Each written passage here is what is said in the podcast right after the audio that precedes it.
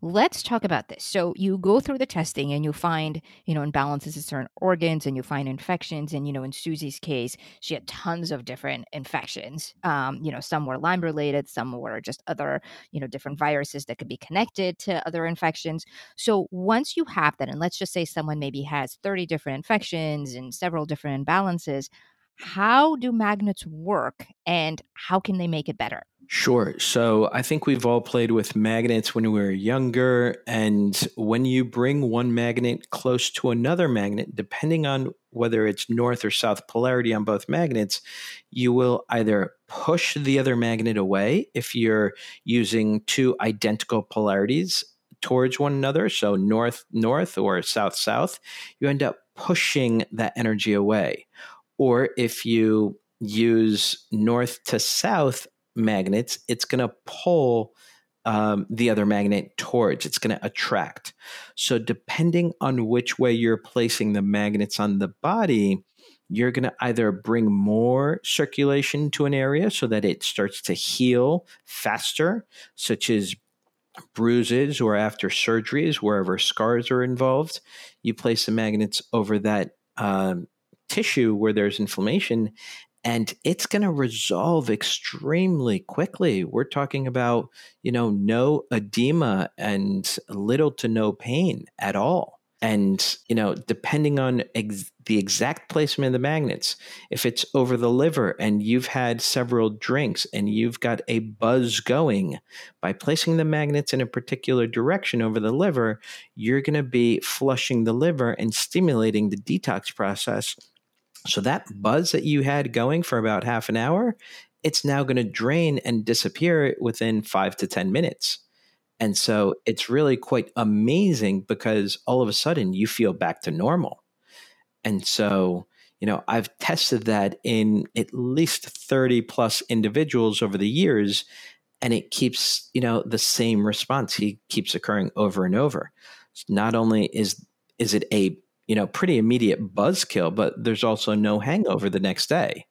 And so that's just one instance of, you know, magnets over a given organ or area. You could do the same thing with the lungs. You could do the same thing with the kidneys, the bladder for bladder infections and other issues. And it's just amazing. Mm, and I've seen that we've done it with sinuses. You know, if there's congestion or the sinuses are just clogged, and there's areas where you would put it over the sinuses and you literally feel everything just drain down. Absolutely. Yes. Excellent example. Yes. You felt it several times. Absolutely. Now, what about with specific infections? Because, you know, obviously infections could be all over the body or they could be in a specific area of the body. So, can you talk a little bit about how the magnets are placed for infections? Is it different for different people or are they the same placement depending on the infection? That's a slightly more complex answer, but those are great leading questions because the honest answer is all of the above. And so, what I mean by that is when I first started out with biomagnetism, I went to the seminar down in Ecuador for a week and was excited with all the information that I, you know, wrote down.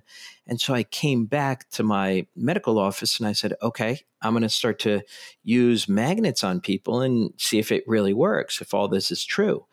And so the first patient you know that I saw later in the week had a urinary tract infection, and so I scanned her uh, through muscle testing and determined that she had E. coli because um, when I asked about her index fingers as well as her thymus gland, her legs shifted giving me a yes through muscle testing. And so thymus gland, and when it balances out to liver, represents E. coli infection. But so does index finger on the right with index finger on the left when you place magnets there. And so what I did in that particular instance was, even though I detected that she had the imbalances of an E. coli infection causing the urinary tract infection, before placing the magnets, I told her, look, I've identified E. coli, but I would prefer for you to go down to the local lab two blocks away, leave a urine sample for testing and culturing, and then come right back and I will place the magnets on you But I told her, I suspect you have an E. coli infection. So she went there, she left the urine sample, came back, and I proceeded to place the magnets on those two particular pairs of points thymus with liver and right index finger, black magnet on the right index finger, the uh, fingerprint region, and a left magnet on the left fingerprint region, the index finger. And waited 15 minutes. And then I had her come back three days later and for her to pick up her uh, laboratory results. When she brought me the results, it tested positive for E. coli infection.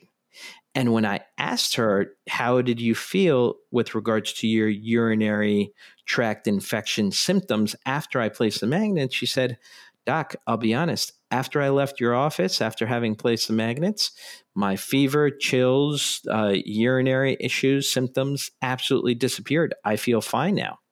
And so to get that positive confirmation in the urine culture that yes, she was very positive for E. coli. And that's what I had muscle tested out to. That was amazing. Even though she was symptom free, I said, you know what? Go back to the lab, drop off another urine sample, and let's see if you're still testing positive or maybe you know, somewhat positive, and I may need to write a script for antibiotics for you. And she said, okay, great. She went back down to the lab. She left another urine sample. She came back three days later, brought me that new lab report, and it came back absolutely normal and negative for E. coli infection.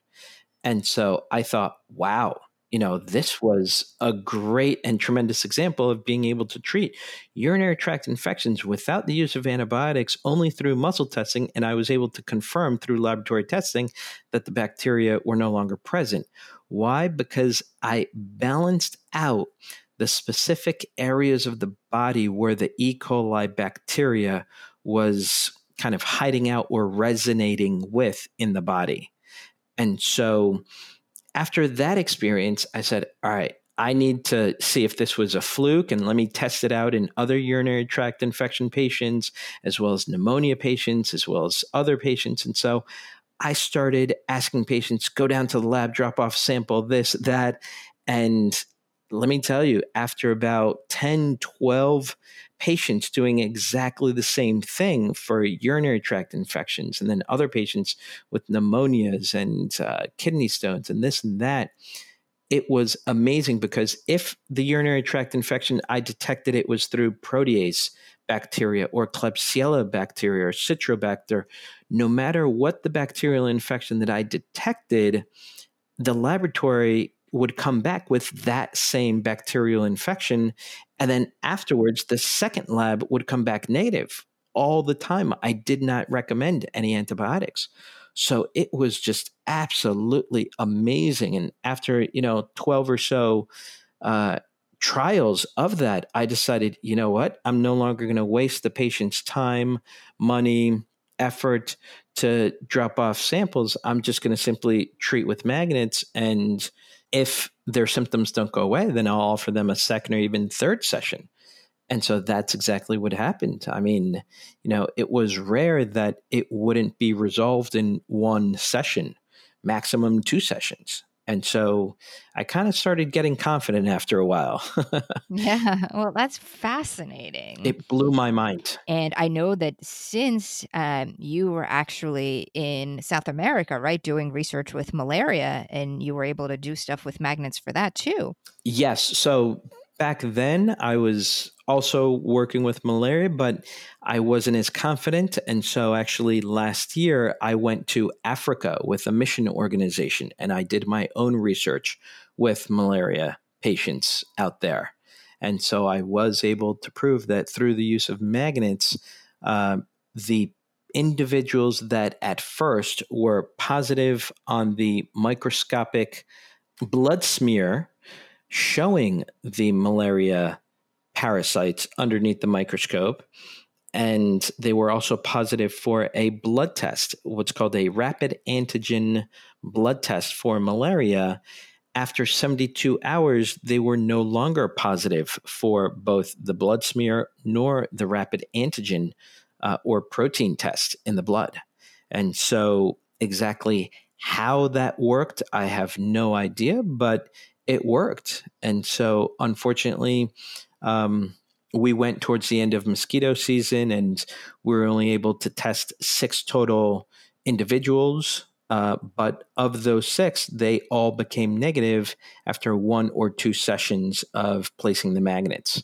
And so we would like to either go back next year or at some point and repeat the experiments with larger numbers of individuals and you know prove this beyond a doubt but i think 6 out of 6 is a great start Absolutely. And, you know, speaking of malaria, I know that a lot of people may think, okay, well, malaria is something that I get, you know, in Africa or in other countries, and it causes, you know, these major symptoms and there's fevers and, you know, it's very, very dangerous.